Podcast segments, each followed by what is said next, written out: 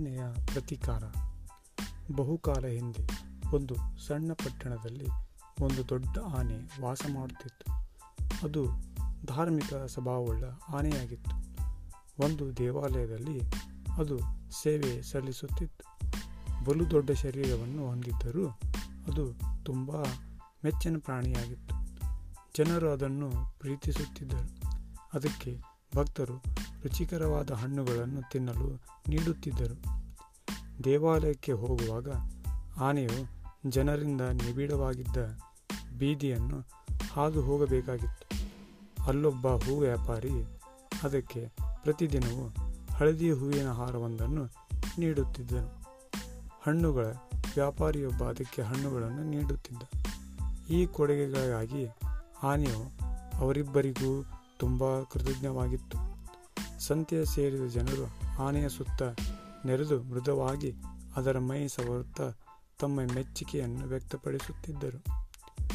ಒಂದು ದಿನ ಹೂ ವ್ಯಾಪಾರಿ ಆನೆಯ ಜೊತೆ ಸಣ್ಣ ಕುಚೋದ್ಯ ಮಾಡಲು ಮನಸ್ಸು ಮಾಡಿದ.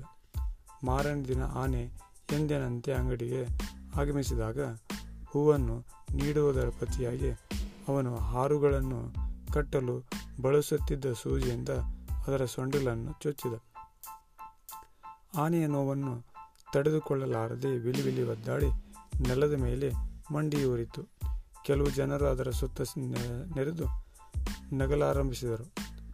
ಆನೆಗೆ ಹೂ ಮಾರುವ ವ್ಯಾಪಾರಿಯ ಮೇಲೆ ತುಂಬ ಕೋಪ ಬಂತು. ಆ ದಿನ ಅದು ದೇವಾಲಯಕ್ಕೆ ಬರಲಿಲ್ಲ. ಬದಲಾಗಿ ಅದು ಹತ್ತಿರದಲ್ಲಿದ್ದ ಹೊಲಸು ತುಂಬಿದ್ದ ಹೊಂಡದ ಬಳಿಗೆ ಹೋಗಿ, ಹೋಯಿತು.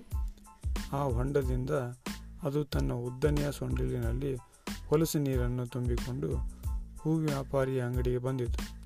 ಅಲ್ಲಿ ಅದು ಹೂ ವ್ಯಾಪಾರಿಯ ಮೇಲೆ ಮತ್ತು ಅಂಗಡಿಯಲ್ಲಿ ಇಟ್ಟಿದ್ದ ಹಾರಗಳ ಮತ್ತು ಹೂವುಗಳ ಮೇಲೆ ಹೊಲಸು ನೀರನ್ನು ಚೆಲ್ಲಿತು.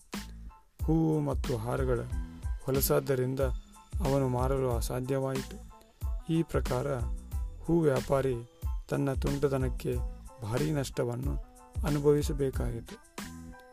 ಈ ಕಥೆಯ ನೀತಿ ಏಟಿಗೆ ಎದುರೇಟು